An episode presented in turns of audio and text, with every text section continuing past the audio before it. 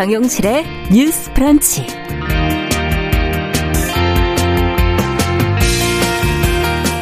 안녕하십니까 정용실입니다. 어제 추석 연휴를 하루 앞두고 문재인 대통령이 전통시장을 방문했다고 하죠.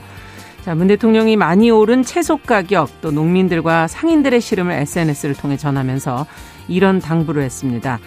아, 예년 같지 않은 추석이지만 국민들께서 지갑은 닫지 않으셨으면 합니다. 어려운 농축 어민들과 상인, 자영업자들을 위해서 소비 생활은 위축되지 않았으면 하는 바람이라고요.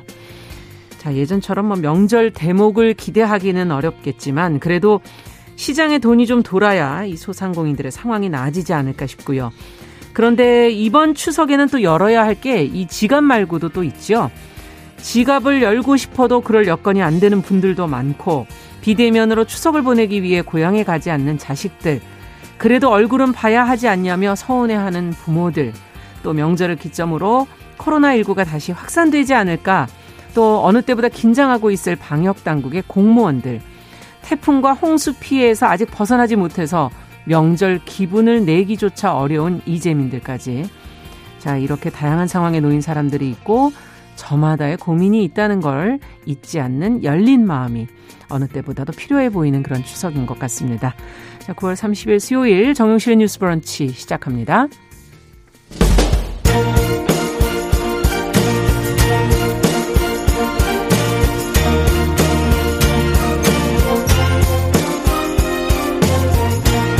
여성의 감수성으로 세상을 봅니다. KBS 일라디오 정용실의 뉴스 브런치. 여러분의 의견을 기다립니다.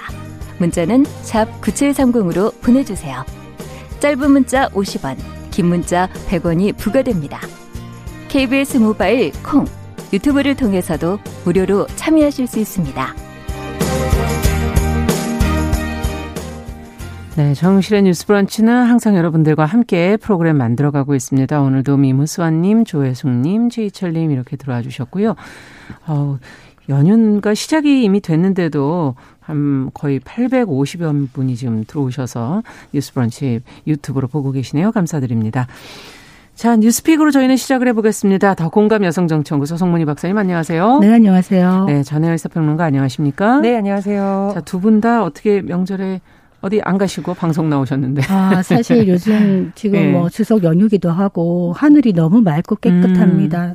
그런데 다들 엉덩이가 들썩들썩 하는 이런 마음이 들 텐데 음. 그럼에도 불구하고 이번에 특별 방역 기간이고 또 저희는 방송을 하다 보니까 그렇죠.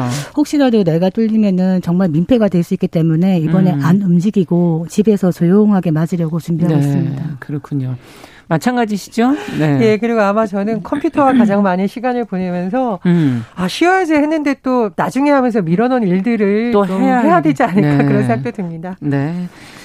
자, 좀 조용한 이제 추석들 보내실 것 같은데요. 자, 오늘은 저희 첫 번째 뉴스는 이 검경 수사권 조정을 위한 검찰청법 또 형사소송법 시행령이 어제 이제 국무회의를 통과를 해서 내년 1월 1일부터 지금 시행이 된다고 합니다. 구체적으로 어떤 내용들이 이제 시행이 되는지 좀 점검을 해보고 싶고 지금 검찰이나 경찰 양쪽에서 모두 아쉽다는 목소리들이 나오고 있는데 내용이 어떻길래 그런 것인지 좀 더 면밀하게 살펴보고 저희가 고민을 해보죠. 예, 이 내용은 워낙 중요한 내용이기도 하고 조금 복잡합니다. 그래서 제가 이제 키워드로 한번 네. 정리를 해볼게요. 자, 첫 번째는 권력기관 개혁입니다. 현 정부, 문재인 정부에서 내세우는 중요한 과제 중의 하나를 권력기관 개혁이라고 네. 통칭 네. 얘기를 하는데요. 음. 좀 구체적으로 말하자면 문재인 대통령이 21일 이런 회의를 했습니다. 음. 국정원, 검찰, 경찰 개혁 전략회의. 말하자면 국정원이라든가 검찰이라든가 경찰이 인권 보호라든가 권력 분산 음. 그리고 뭐 지나치게 국내 정치에 개입한다 이런 논란을 좀 차단하기 위해서 입법이라든가 여러 가지 절차를 거쳐서 이제 좀 완료를 해야 된다라고 네. 문 대통령이 당부를 한 거거든요. 그런 차원에서 우리가 그동안 많이 논의했던 고위공직자 범죄 수사처, 네. 공수처에 관한 내용도 사실은 그렇죠. 큰 틀에서는 이 안에 들어가는 거고요. 음. 자, 또 하나 검경 수사권 조정에 관한 내용이 굉장히 많이 관심을 모았었는데 음. 이건 아마 수십 년 동안 검경 사이에서 줄다리기를 했던 사안이라고 네. 보입니다. 자, 첫 번째 키워드는 권력기관 개혁입니다. 두 번째 키워드 검찰청법 형사소송법 시행령입니다. 음. 검경 수사권을 조정을 하려면요 법적으로 어떤 근거가 마련이 돼야 되고 그렇죠. 그에 따른 시행령도 마련이 돼야겠죠. 네. 사실 이 법은 올해 1월 국회를 통과했었는데요. 시행령은 이제 국무회의가 통과가 되면서 조금 더 다듬어지게 음. 되거든요. 그래서 국무회의를 통과했고 1월 1일 시행될 예정입니다. 네. 내용을 좀 살펴보면 그동안 계속 문제가 제기되었던 것이 이런 거죠. 보통 경찰이 수사, 음. 검찰이 기소, 법원이 재판, 을 한다고 생각을 하지만 맞아요. 실제 현장에 가보면 검찰의 권한이 매우 막강하다라는 지적이 나왔었습니다. 음. 검찰이 기소를 할 수 있죠. 네. 그래서 기소 독점주의라는 뭐 비판도 있고 뭐 옹호 여론도 있습니다만 어쨌든 검찰이 기소권을 갖고 있는 데다가 네. 경찰이 수사를 현장 수사를 많이는 하고 있지만 실제로 검찰이 경찰의 수사 지휘를 하면서 수사주의. 또 그렇죠. 네. 그리고 사실상 직접 수사를 하고 있기 때문에 네. 수사의 권한이 지나치게 또 검찰에 집중되어 있는 거 아니냐라는 비판이 제기되어 음. 왔습니다. 그래서 검경 수사권 조정을 주장하는 사람들이 했던 명분이 네. 권한을 분산시키자. 음. 경찰이 현장 수사에 집중해야 되고 검찰은 검찰의 역할을 하는 것이 맞다라는 주장을 했었거든요. 이런 부분이 일부분 반영된 것이 검찰정법과 네. 형사소송법 시행령입니다. 음. 어, 이것은 이제 정부에서 입법 예고를 했고요. 이제 시행령이 마련된 건데 좀 쉽게 얘기를 하자면 검찰의 수사 범위, 수사 개시 범위를 6대 범죄로 제한하는 겁니다. 아. 그래서 부패, 경제, 공직자, 선거, 네. 방위 사업, 대형 참사 이렇게 되어 있는데요. 더 네. 구체적으로 들어가면 4급 이상 공직자에 대한 것, 3천만 원 이상이 뇌물 사건, 음. 5억 원 이상이 사기, 횡령, 배임 등을 비롯한 경제 범죄, 5천만 원 이상의 알선 수재, 배임 네. 증제, 정치자금 범죄 등이 들어가 되어 있습니다. 그러니까 검찰청법이라든가 시행령을 통해서 조금 더 이 범위를 구체적으로 명시를 했다. 네. 이렇게 볼 수 있겠죠. 구분해 놨군요. 네, 그걸 네, 통해서. 예. 뭐그 외에도 중요한 내용이 있는데 이 조금 논란이 됐던 부분이 뭐냐면 이 시행령하고 해석 하거나 개정하는 것이 법무부 소관이라는 점에서 경찰에서는 조금 반발했습니다. 왜냐하면 아. 법무부 하면 아무래도 검찰. 그렇죠. 그런데 경찰은 행정안전부 소속입니다. 네. 그러니까 경찰에서 음. 이거는 법무부에서 단독으로 할 음. 것이 아니다. 두 부처에서 같이 해야 되는 거 아니라고 주장을 했는데 음. 그 부분이 반영이 되진 않았고요. 약간 그 외부 전문가로 구성된 자문위원회를 설치하도록 추가 규정이 마련되는 네. 선으로 마련이 됐습니다. 음. 자, 그래서 세 번째 키워드는 뭐냐면은 외형상으로는 음. 봉합, 내적으로는 여전한 줄다리기 아. 이렇게 해석을 할 수가 있겠는데 이 검경 수사권 조정에 대한 법안이 수십 년 만에 마련된 것은 나름 의미가 있죠. 그렇죠. 그리고 검경이 끊임없이 줄다리기를 음. 하면서 결론이 나지 않은 상태에서 잠정적으로만 아마 결론이 났다 이런 평가가 음. 나옵니다. 그런데 제가 외형상으로는 봉합이나 여전히 줄다리기를 하고 있다라는 것은 양쪽에서 사실 지금 불만이 있어요. 근데 그럴 수 있을 것 같습니다. 그렇습니다. 자, 예. 검찰 같은 경우에는 검찰이 입장하고 내기엔 좀 애매하지만 음. 일선에서 나온 얘기를 좀, 어, 좀 들여다보면 예를 들면 이 6대 범죄 아까 말씀을 드렸는데 네네. 근데 검사가 사건을 수사하다 보면 예를 들어서 7억 원 사기 혐의로 고소장이 들어와서 수사를 하고 있어요. 음. 그런데 아까 기준에 맞춰서 5억 원 이상인 경우에만 검찰이 하게 되어 있잖아요. 그렇죠. 하다 보니까 이 범위가 뭐 4억 5천이다. 그럼 이걸 경찰로 넘기냐? 음. 이거는 국민들 입장에서 아, 굉장히 피해를 입으니까 비효율적인 부분들이 있다는 비효율적이고 네. 오히려 국민들로 하여금 고통을 증가시키는 아. 거니까 이거는 개혁이라고 할 수 있느냐 뭐 이런 음. 얘기도 나오고요. 경찰 같은 경우에는 아까 말씀드렸듯이 법무부 지금 소관이라는 것에 대해서 계속 불만 제기를 네. 했는데 어쨌든 법무부 소관이고 음. 자문위원회 형식이 되는 형식이 됐기 때문에 여러 가지 주장이 반영되지 않았다라는 좀 비판이 음. 나올 수가 있는 거죠. 근데 양쪽이 이제 뭐 어쨌든 내부적인 줄다리기는 할 것 같습니다만 음. 어쨌든 법안이 마련됐기 때문에 큰 틀에서는 검경 수사권 조정이 되었다. 정리가 돼가고 네, 있는 거다. 이렇게 해석을 할 수 있습니다. 네, 어떻게 보십니까? 이제 평가를 좀 해보죠. 어, 사실 이 검경 수사권 조정이라는 게 아까 말했듯이 권력기관 개혁의 네. 문제거든요. 검찰도 권력기관이고 경찰도 권력기관이에요. 그래서 네. 국민의 입장에서 본다면 이 두 기관 중에 어떤 기관에 더 권한이 가는 음. 것이 국민의 인권 보호, 권익 보호에 도움이 될까 조금 고민하게 되는 시점인데 사실은 그동안 너무 검찰의 과도한 권한에 집중이 있었다. 네. 그래서 일정 부분은 사실은 경찰에게 좀 떼어주는 형식으로 음. 흘러갔었거든요. 이 처음 법 취지 자체가 예. 그래서 경찰에게 일차적인 수사 종결권도 주는 것이죠. 음. 근데 또 만약에 경찰에게 일차적인 수사 종결권을 주면은 경찰이 그냥 마음대로 만약에 수사를 종결해 버리면 음. 이거 어떻게 하느냐. 그래서 거기에 대해서 검찰이 보완 수사라든가 재수사를 요구할 수 있도록 또 보완 장치를 음. 마련하는 겁니다. 네. 이런 식으로 계속 이제 어떤 힘겨루기 비슷하게 왔는데 긍정적인 거는 이 수사 과정에서 이제 인권 보호를 위해서 그동안 문제가 많이 되었던 심야 조사를 제한한다든가 음. 변호인 조력권을 보장하고 별건 수사 금지 이런 것들은 바람직한 방향이라고 봅니다. 음. 그런데 문제는 아까 말했듯이 그 검찰이 할수 있는 6대 범죄가 있죠. 네. 거기서 아까 말했던 5억, 7억 그럼 왜 중요하냐면 5억 이상의 만약에 사기 횡령 배임 경제 범죄에 조사하다가 분명히 7억 이상으로 했는데 그만큼 결과가 나오지 않는다 그러면 경찰로 다시 넘기죠. 음. 그러면 이제 우리 그 국민의 입장에서는 이중 수사를, 수사를 받아야 되는 네. 번거로움이 있는 것이라 이거 권한 분점이 비효율적이다 이런 비판이 있는데 음. 여기에 대해서 검찰, 경찰 다 서로 내가 좀 더 받으면 우리가 효율적으로 할 수 있는데 음. 이런 인식이 있는 겁니다, 실제로.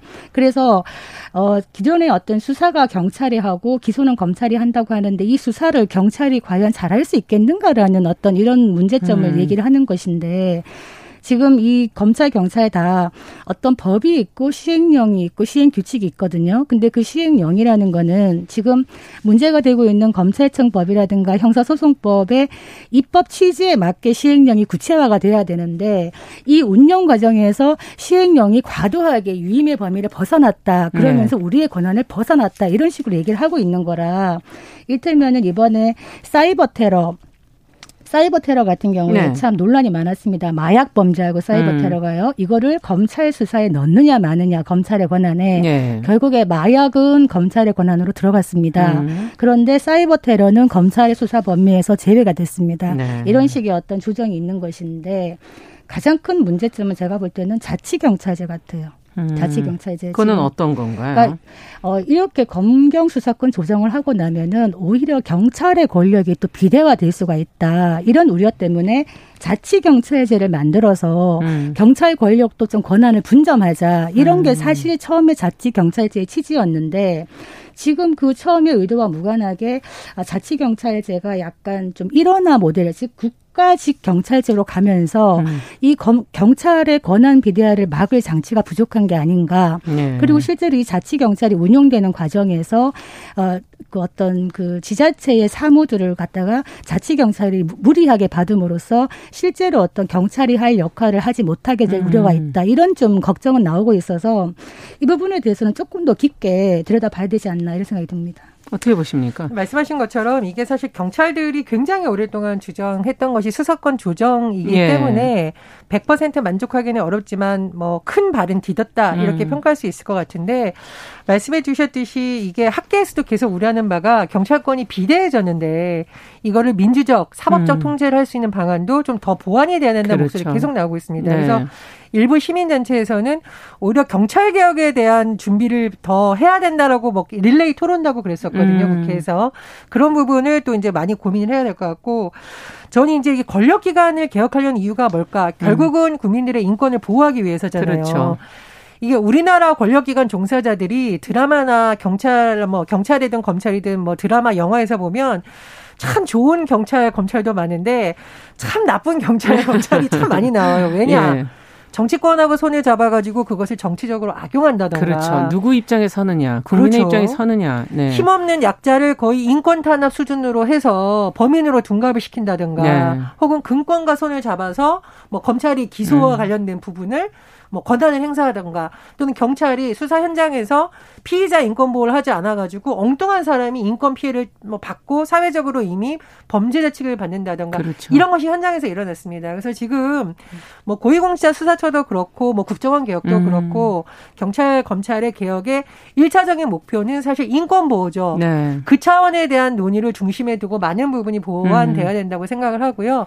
사실 저는 지금 이제 검경에서 나오는 여러 가지 목소리는 굉장히 본인들의 조직 중심적인 목소리도 있어요. 그렇죠. 그래서 약간 삼자 중립적인 객관적으로. 어떤 예, 네. 전문가들의 의견이 좀 많이 들어가서 내년 1월 일이 시행되더라도 법이 완전한 것이 아니기 음. 때문에 할 부분은 그게 시행령이든 아니면 법 개정안을 통해서든 계속 보완이 돼야 된다고 보고요. 지속적으로. 그렇죠. 그 과정에서 가장 중요한 것은 이게 경찰에게 더 좋냐, 검찰에게 더 좋냐가 아니라 인권 보호, 음. 권산 어, 권력의 분산이라는 본래 취지의 만내를 놓고 계속 돼야 된다. 좀 그렇게 생각을 합니다. 네. 그러니까 사실은 인권 보호가 가장 중요한 것이고 음. 누구에게 좋느냐, 국민에게 좋아야 되는 것이죠. 이 그렇죠. 권력 개혁의 방향이 음. 그래서 정말 객관적이고 중립적인 운용의 묘가 필요한데 음. 똑같은 법이나 시행령이 있어도 이거를 어떤 식으로 이제 네. 운영하느냐에 따라서 사실은 국민의 어떤 인권이 왔다 갔다 하는 부분이기 그럼요. 때문에 어 공권력이라는 거는 사실 합법화된 폭력입니다. 음. 국민들이 거기에 순응하는 거는 그게 객관적이고 공정하다고 믿기 음. 때문인 것이라 특히나 정치 권력이 이 부분에 들어가서 권력 기관을 정치권의 입맛에 맞게 좌우하는 음. 거는 국민들이 막아야 된다. 이런 음. 말씀 드리겠습니다. 그리고 이 별건 수사 금지 이거 굉장히 중요한 거죠. 음. 어떤 사람에 대해서 검찰이든 경찰이든 이제 수사를 하고 특히 검찰이 이 사람에게 죄를 뭐 자백하게 하기 위해서 네. 혹은 뭐 형량을 놓고 소위 말하는 딜을 한다 그러죠. 음. 내가 이걸 얘기하면 요 부분은 좀 감해줄게 하다 보면 본래 하려던 수사가 아닌 다른 수사 혹은 음. 주변인들에 대한 수사를 광범위하게 하면서 이것이 막대한 인권 침해를 불러일으키는 경우가 있다라는 네. 비판이 많이 제기가 됐었고요. 음.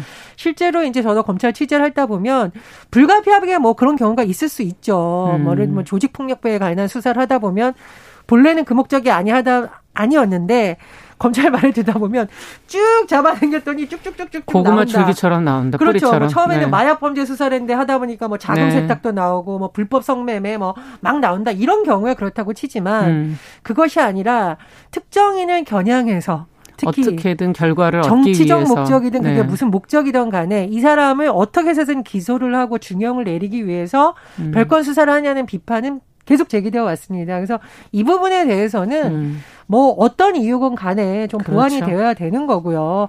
검찰 내에서도 좀 자성이 필요하지 않을까 그런 생각이 음. 듭니다. 네. 어쨌든 뭐 수사권의 조정에 있어서 이 범위 뭐 이걸 가지고 줄다리기를 하지만 국민들은 결국 그 결과가 어떻게 나오느냐를 아마 지켜보고 계실 거고 그것으로 권한을 더 많이 가져갈 수 있지 않을까 하는 그런 생각도 들기도 하네요. 자, 두 번째 뉴스는 한국 토지주택공사가 디지털 성범죄를 예방하기 위해서 QR코드 인증 방식을 이용한 지금 안심 화장실 도입을 추진한다고 하는데 어떤 내용인지 QR코드 지금 어, 안전 여러 가지를 생각한 것 같긴 해요. 저희가 지금 코로나19 상황에서 QR코드 좀 쓰고 있으니까요. 관련 내용 보면서 어, 문제점이 있는지 한번 생각해 보도록 하겠습니다. 예, 우리가 이제 공중 화장실, 공공 화장실 갔을 때 여성들이 참 두려워하는 부분이 어, 불법 촬영물, 그렇죠. 예전에 이제 몰래카메라고 했지만 지금 불법 촬영이라고 하는데요. 네. 불법 촬영이 혹시 돼 있어서 내 모습이 이거 디지털 성범죄 악용되는 거 아닐까 음. 굉장히 우려를 많이 하게 되잖아요. 네. 그래서 한국토지주택공사에서 여성용 공공 화장실에 출입 관리 시스템을 이제 적용을 하겠다고 음. 하고요. 양주시, 세종시 이런 여섯 곳에 일단 시범 도입하겠다는 겁니다. 네. 근데 출입 관리 도대체 어떻게 하냐? 사람이 지키고 있냐? 그럴 수는 없잖아요. 네. 어떻게 하냐면 일단 여성이 이제 스마트폰에 우리 앱이라고 하죠. 예. 애플리케이션을 다운 받아요. 통신사의 인증을 받아서 우리 왜 음. QR 코드 요즘 받잖아요. 네. QR 코드를 받습니다.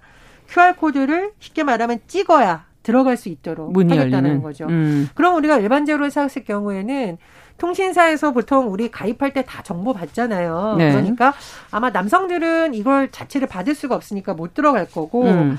그러다 보면 조금 더 안전해지지 않겠느냐 이렇게 음. 생각한 것 같고요. 만약에 화장실에 어떤 여성이 들어갔는데 3시간이 지나도 안 나온다. 이런 경우에는 뭐 쓰러졌을 수도 그렇죠. 있고 혹시나 범죄가 화장실에 음. 있을 수 있으니까 이런 경우에는 자동 위험 경보 기능을 추가하겠다 아. 이렇게 밝혔습니다. 그리고 이 QR 코드 같은 경우에는요 일회용이라고 합니다. 그래서 음. 개인 정보 포함하지 않고 뭐 암호화 기능을 넣어서 도용 방지 기능도 하겠다라는 것이 토지 주택공사의 어떤 입장이긴 합니다. 네. 뭐 그러나 뭐 어, 어떻게 보면 굉장히 좋은데 사실은 좀 여러 가지 비판의 소지가 있기 때문에 좀 네. 한번 대화를 나눠봤으면 합니다. 예, 지금 뭐 저는 다른 것보다 아니 뭐 휴대전화를 만약에 분실했다면 어떻게 해야 되나 뭐 들어갈 수 있는 건가 뭐 여러 가지 생각이 드는데요.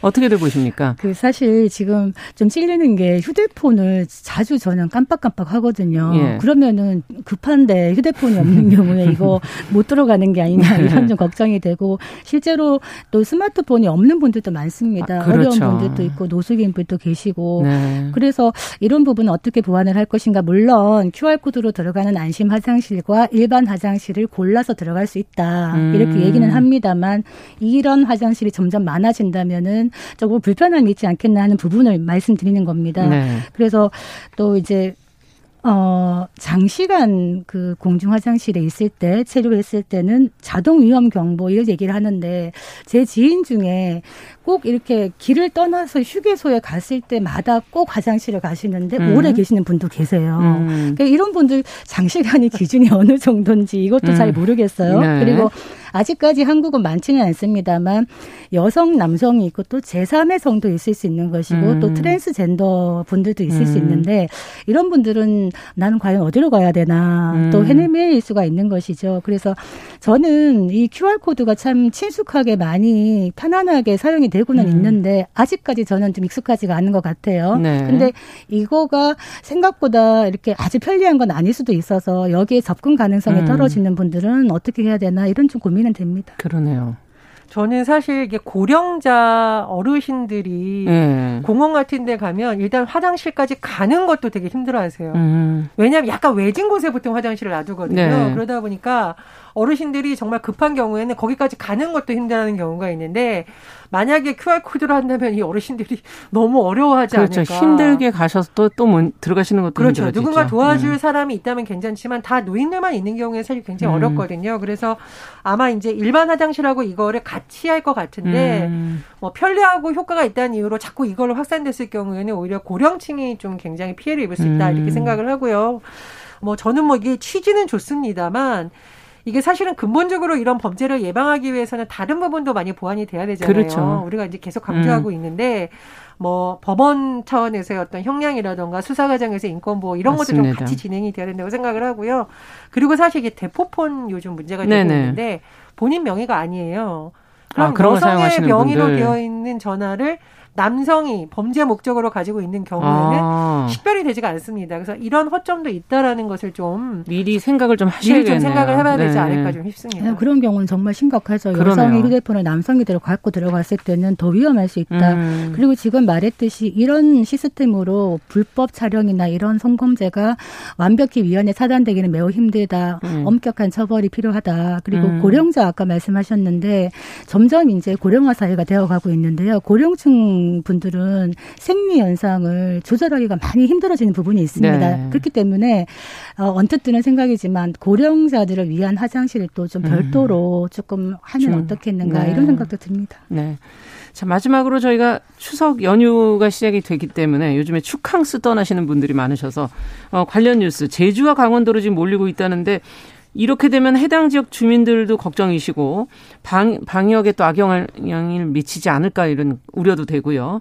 어, 관련 뉴스를 좀 저희 정리해 볼까요? 아, 오늘부터 뭐 거의 추석 연휴에 들어갔는데 사실은 아, 조심하자, 떠나지 말고 집에 좀 있자 이렇게 음. 계속 권유를 하고 있음에도 불구하고 많이 떠나시는 것 같아요. 음. 지금 벌써 한국에서 갈 만한 데가 제주도, 강원도. 네, 지금 제주도는 한 30만 명이 거의 가실 것 같다고 하고요. 네. 지금 공항도 한 96만 명이 지금 이용했나요? 찾, 네, 찾고 있다고 합니다. 사실은 코로나 때문에 여름에도 바캉스 제대로 못 가신 분들이 많은데 그렇죠. 아, 이거 언제 언제까지 우리 이렇게 갇혀 있어야 되냐 참다 참다 이제 떠나겠다 이런 분들이 좀 아. 있으신 것 같아요. 근데 문제는 우리가 이제 방역 때문에 어르신들도 찾아뵙지 않고 고향에도 가지 말자 하는데 오히려 이제 고향에는 안 가고 여행을 가시는 분들이 예. 많다. 근데 물론 뭐 어, 그럴 만한 또 사정이 있으신 분들도 음. 간혹 있겠습니다만 그랬을 때 많은 사람들이 모였을 때 과연 방역이 제대로 될 것인가. 그렇죠. 그래서 방역 당국에서 지금 겨우겨우 지금 두 자릿수를 만들려고 지금 노력하고 있는데 지금 살얼음판 예. 걷듯이 가고 있는데 이 연휴가 지나고 나서 언제 어디서 누군가에게 음. 또 감염이 돼서 전국적으로 산반이 된다면은 우리가 또다시 힘겨운 거리두기 단계로 들어가야 되기 때문에 음. 아 정말 조심해야 된다. 그리고 놀러 가서 인증샷 올리시는 분들 많은데요. 이거 좀 음. 화난다. 왜냐하면 다들 떠나고 싶은데 못 떠나고 참고 있는데 그렇죠. 괜히 좀 박탈감 느낄 맞아요. 수 있다. 예. 네. 어떻게 보세요? 우리 5월 황금 연휴 지나고 어떤 사태 일어났는지 한번 기억을 해 보시면 정말 주의해야 될 것 같고 음. 이제 언론 보다 보니까 속초 중앙시장에 그렇게 많은 분들이 오신다고 중앙시장에 맛있는 거 너무 많습니다 사실. 예. 근데 시장의 음식들이 대부분 예를 들면 뭐 튀김 이런 거 유명한데 음. 거리두기 하면서 먹기가 과연 되겠냐 저는 좀 그래요. 보통 음. 서서 그냥 드시는데 아마 이렇게 거리두기를 단속하는 것도 쉽지 않을 거고 음. 또 우리 시장에서 뭐 국수 같은 거 드실 때도 과연 마스크 쓰고 계속 드실 수 있겠느냐라는 음. 거거든요. 그러니까 물론 지역 경제 일부분 도움이 되겠습니다만 자칫하면 외부인들이 관광의 목적으로 와서 여기서 감염자가 많이 발생하면 상권 전체가 타격을 입을 수 있습니다. 문 닫아야 되죠. 그렇죠. 네. 그래서 가시는 분들은 정말 방역 수치 신경 쓰셔야 되고 꼭 필요한 경우 아니면 마스크 꼭 쓰시고 거리두기를 그렇죠. 해 주시는 것이 지역 경제를 도와주는 거다. 그래서 지금 실제로 음. 제주도에서도요. 이제 오시는 분들 중에 발열 증세가 있는 분들은 자가격리 시키고요. 이거를 어기면은 형사 고발하고 구상권 청구하겠다 이렇게 강하게 대처하고 있습니다. 네. 꼭 자제를 해주시고 특히 마스크 벗고 식사하시는 거 가장 위험하다고 하니까요. 음. 조심하셔야 될 것 같아요. 속초 중앙시장 그 참 맛있는 거 진짜 많은데 빨리빨리 드시고 빨리빨리 나오시는 게 좋. 좋겠다. 네, 얘기가 너무 옆으로 가면 안 됩니다. 지금 발열이 있는 상태에서 여행을 하셨다가 또 확진을 받고 그 후에 거기 감염을 일으킨 사례들이 있기 때문에 무엇보다 몸이 또 안 좋으시다면 저는 아예 출발을 안 하시는 게 좋지 않을까 그런 생각도 드네요. 꼭 드시려면 예. 포장하셔서 어디 가서 밀집되지 않은 음. 곳에서 예, 드시는 게 좋겠습니다. 네. 자, 두 분, 어, 연휴 좀 잘 보내시고요. 뉴스픽 전혜연 평론가, 더 공감 여성정치연구소 송문희 박사 수고하셨습니다. 감사합니다. 감사합니다. 감사합니다. 자, 정용실의 뉴스 브런치 듣고 계신 지금 시각 10시 31분이고요. 라디오 정보센터 뉴스 듣고 오겠습니다.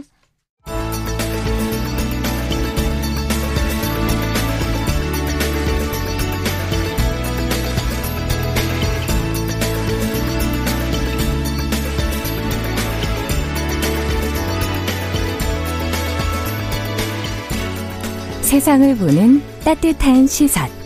KBS 일라디오 정용실의 뉴스 브런치. 매일 아침 10시 5분 여러분과 함께합니다.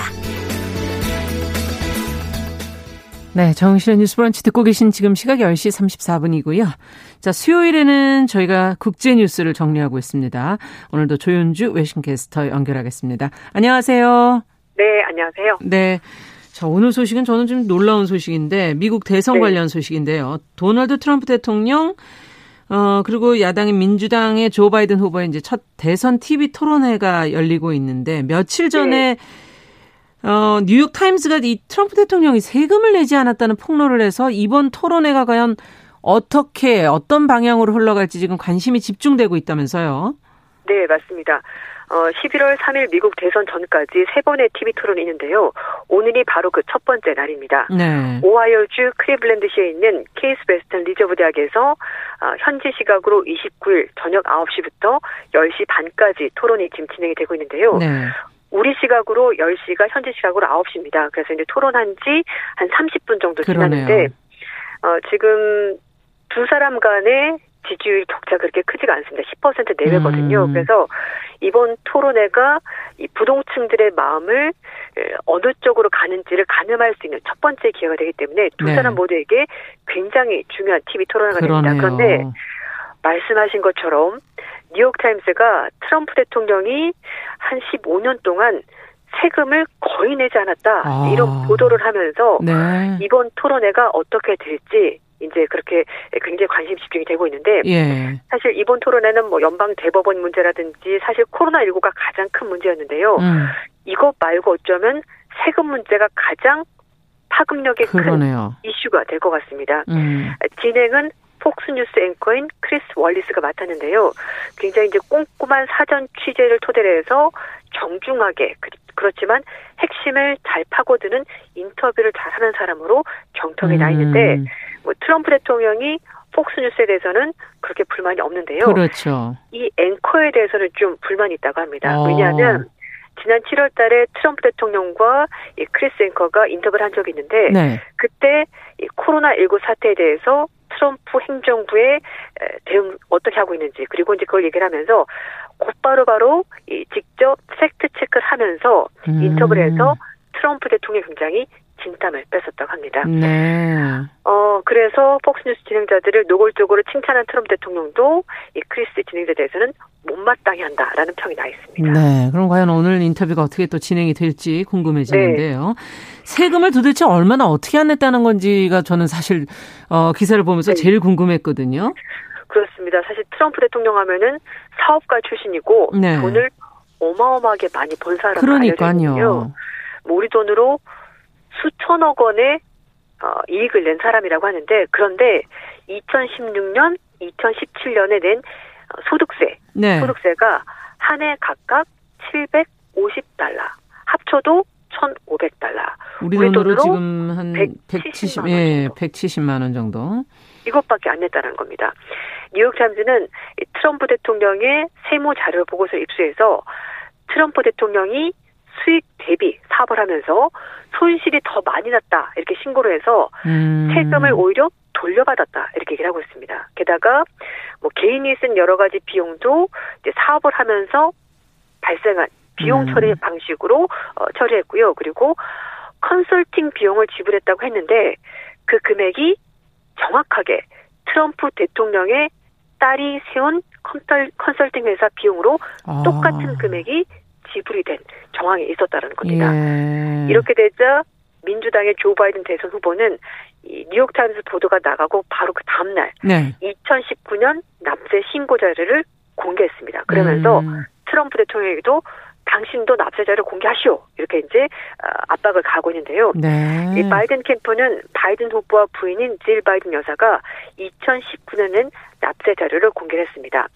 소득세로 29만 9천 달러를 낸 다음에 아, 한 4만 6천 달러 환급 받았는데요. 그러니까 이제 더하기 빼기를 하더라도 우리 돈으로 약 3억 원의 세금을 냈습니다. 아. 2019년에 벌어들인 돈이 우리 돈으로 11억 원 정도고요. 네. 거기에 대해서 뭐 연방 소득세 포함해서 여러 가지 지불금 다 했더니 총 4억 원 정도의 세금을 납부했고요. 음. 이 바이든 후보의 그 러닝메이트 이제 부통령 후보인 카멀라 해리스 후보도 2019년 납세 자료를 네. 공개를 했습니다. 네. 트럼프 대통령 주장은 뉴욕타임스 보도는 가짜 뉴스다. 자신은 어. 수백만 달러의 세금을 냈다라고 반박을 했습니다만 구체적인 자료는 공개하지 못했습니다. 네. 어쨌든 지금 여러 가지 이슈가 있지만 그 가운데 네. 좀 새로운 이슈가 하나 더 던져진 격이어서 과연 그렇죠. 이쪽으로 이야기가 계속 몰려갈 것인지 음. 어떻게 될 건지 어, 궁금해지네요. 네. 자, 어, 이런 가운데 미국을 대표하는 일간지인 워싱턴 포스트 지난 대선에 이어서 이번에 이번에도 민주당 대선 후보를 공개적으로 지지를 했네요. 네, 맞습니다. 워싱턴 포스트가 28일 날 오피니언 면을 통해서 대통령은 바이든을 통해서 바이든 후보가 미국이 맡고 있는 도전을 잘 해결할 수 있는 적임자다 이렇게 평가했습니다. 그러면서 지금 코로나19 사태, 인종차별, 불평등, 민주주의가 후퇴하고 있는 어, 이 모든 일들이 현재 미국 대통령이 만든 일이다라고 음. 주장하고요. 그러면서 바이든 후보가 미국 정부의 품위, 명예, 음. 능력을 음. 회복시킬 수 있는 사람이다 이렇게 말했습니다. 그러면서 최악의 대통령을 쫓아내기 위해서 많은 유권자들이 이번 대선에 음. 어, 자신의 투표를 행사할 것이다 이렇게 전했습니다. 어, 그리고 트럼프 대통령의 자멸적인 미국 우선주의 원칙을 바이든 후보는 거부하고 다른 국가와 협력하는 미국의 모습을 보여줄 음. 거다 이렇게 얘기를 했습니다. 하여튼 뉴욕타임스도 역시 어, 작년 대, 그러니까 지난번 대선과 마찬가지로 네네. 어, 민주당 후보를 지지했는데요. 탈세 의혹을 집중 보도했기 때문에 사실상 민주당 후보에게 손을 들어준 것으로 보입니다. 그렇죠. 중요한 지금 근거를 제시를 한 거죠. 네, 네. 맞습니다. 자, 코로나 얘기를 좀 넘어가 보겠습니다. 이번 주 네. 어떻게 됐나요? 사망자가 100만 명을 넘어섰다고 지금 보도가 네. 나오는 것 같은데요. 그렇습니다. 네. 중국 당국이 우한시에 살고 있는 60대 남성이 코로나19에 감염돼서 사망했다라고 밝힌 것이 어, 올해 초였는데요. 9개월이 지나면서 음. 전 세계 코로나19 누적 사망자 100만 명을 넘어섰습니다. 네. 100만 어, 200명을 어, 넘어섰다고 이제 집계가 나온 건데요. 네네. 특히 이제 걱정스러운 것이 요즘에 제2의 유행이 조짐을 보이고 있고요. 게다가 네. 이제 겨울을 맞이하면서 확산세가 커질 거다 이런 전망이 음. 나오고 있습니다. 어, 지금 현재 미국이 가장 많은 사망자가 나왔습니다. 20만 9천 명을 넘어서서 세계에서 가장 많은 피해국으로 집계가 됐고요. 네. 그 다음이 브라질, 인도, 멕시코 이렇게 나오고 있는데요. 사실 확진자도 미국이 가장 많습니다. 그런데 음. 최근에 어, 인구가 많은 인도에서 빈민촌을 중심으로 감염이 확산이 되면서 네. 뭐 조만간에 미국을 추월할 거다 아. 이런 얘기를 하고 있는 상황입니다. 어, 한편 이런 가운데 세계보건기구 긴급대응팀장은 최근에 언론 브리핑을 통해서 네. 전 세계가 코로나 확산에 적극적으로 대응하지 않으면 효과적인 백신 나오기 전에 코로나19 누적 사망자 수가 100만 명이 아니라 이제는 200만 명에도 두 배가 될 수도 있다. 예, 아, 이렇게 경고를 했습니다. 그렇군요. 근데 지금 미국의 전기차 업체 테슬라 여기 최고 경영자 일론 머스크가 코로나 바이러스 백신 맞지 않겠다 이런 선언을 했다는데 이건 또 무슨 내용인가요? 이제 사실 이제 뭐 전문가들은 코로나 19 백신 개발하는데 가장 중요한 것이 네. 안전성, 그렇죠. 효과성 이거 얘기를 하는데요. 또 일부 사람들은 이게 너무 어, 빠른 시간 안에 백신이 만들어지다 아. 보니까 안정성을 믿을 수 없다라고 얘기하는 사람도 있거든요. 예. 그 중에 한 사람 바로 일론 머스크 테슬라 CEO입니다. 음. 그래서 어, 백신이 맞지 않겠다 이렇게 선언했다고 뉴욕 포스트가 보도했는데요. 코로나 백신을 쉽게 구할 수 있다고 하더라도 자신과 가족은 백신을 맞지 음. 않겠다 이렇게 말했습니다. 그러면서 특히 이제 전염병 확산 막기 위해서 봉쇄 조치 취하는데 거기에 대해서도 비판적인 입장을 계속해서 견지하고 있습니다. 네. 그래서 얘기를 하는 것이 이제 뭐 선택적으로 어, 봉쇄하는 것이 맞다 이렇게 얘기를 하고 있는데요. 특히 이 머스크는 전기 자동차를 생산하는 테슬라의 CEO이고 그리고 네. 이 공장 가동이 중단되는 것에 대해서 굉장히 거부감을 아. 가지고 있었고 불만도 있었습니다. 음. 그래서 어, 뭐, 모든 사람이 코로나에 걸리는 게 아니지 않냐라고 말하면서 네. 전면적인 봉쇄령에 대해서 반대 입장 밝혔습니다. 네. 그러면서 얘기를 한 것이 마이크로소프트 창업자인 빌 게이츠는 재단을 만들어서 백신 개발에 막대한 돈을 지금 음. 지불하고 있는데요. 거기에 대해서도 좀 음, 불편한 심기를 나타내고 음. 있는데 머스크는 게이츠가 자신이 뭘 하는지도 모른다고 주장했는데 테슬라가 게이츠가 투자한 독일의 바이오 약품 기업인 큐어백 백신 기계를 자신들 회사가 만들고 음. 있다면서 마이크로소프트 창업자인 빌 게이츠에 대해서도 약간 불만을 표시했습니다. 네, 오늘 소식 여기까지 듣겠습니다. 감사합니다. 네, 감사합니다. 네, 국제뉴스 조윤주 배신캐스터와 살펴봤습니다.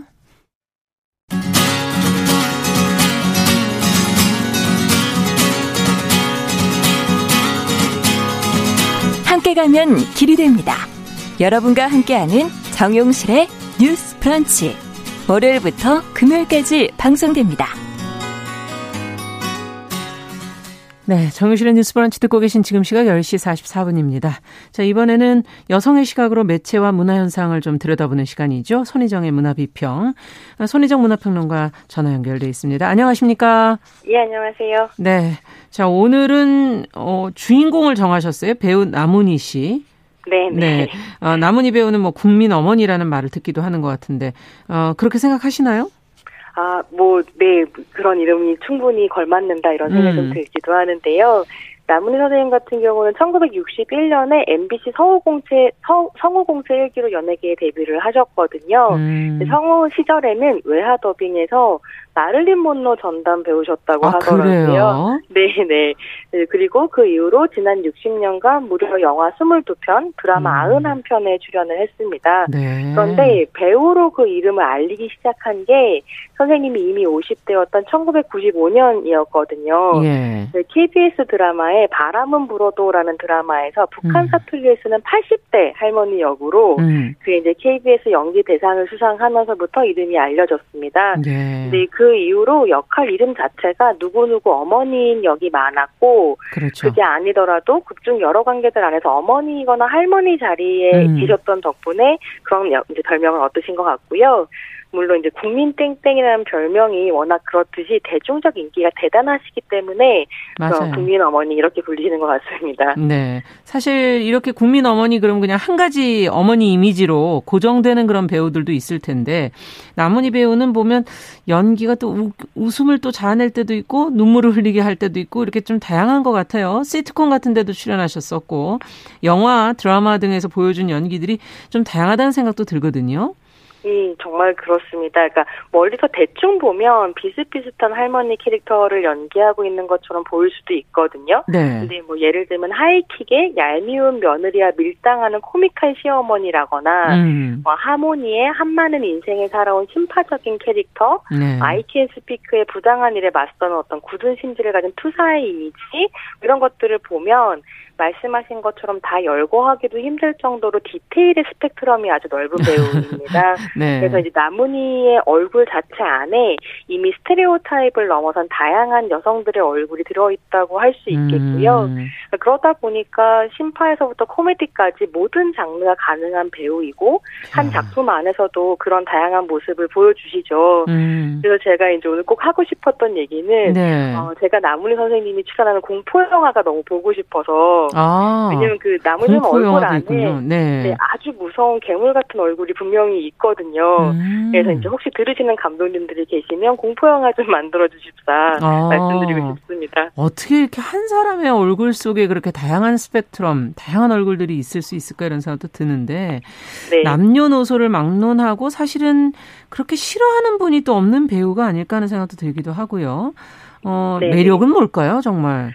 어, 저는 2020년에 이제 우리가 만나는 남문희 선생님의 연기라고 하는 건 네. 말하자면 굳은 살이 백인 연기라고 생각하거든요. 굳은 살. 예, 그러니까 한 분야의 장인이 오랜 세월 기술을 갈고 닦다 보면 네. 내공이 발산되는 익숙한 스타일이 생기기 마련이고 예. 우리가 이제 남문희의 영화를 선택한다 할 때는 그 익숙한 스타일과 친숙한 얼굴을 기대하고 가는 거죠. 음. 근데 정말 놀라운 게 절대로 똑같은 모습을 보여주지 않으시거든요. 아. 그래서 약간 익숙한 반복 속에서 발견하는 변주, 새로움 그런 것이 나문희의 매력이 아닐까 싶습니다. 음, 네. 아마 나문희 배우의 많은 작품들을 보신 분들이 많으셔서 지금 들으시면서도 많이 같이 공감을 하실 텐데요. 음, 네. 그 중에서도 또 노희경 작가하고 같이 작품을 하셨을 때이 네, 네. 나문희 배우에 대해서 좀 새롭게 보게 됐다, 다시 보게 됐다 이렇게 얘기하시는 분들이 꽤 있으시더라고요. 어떻게 네네. 보십니까?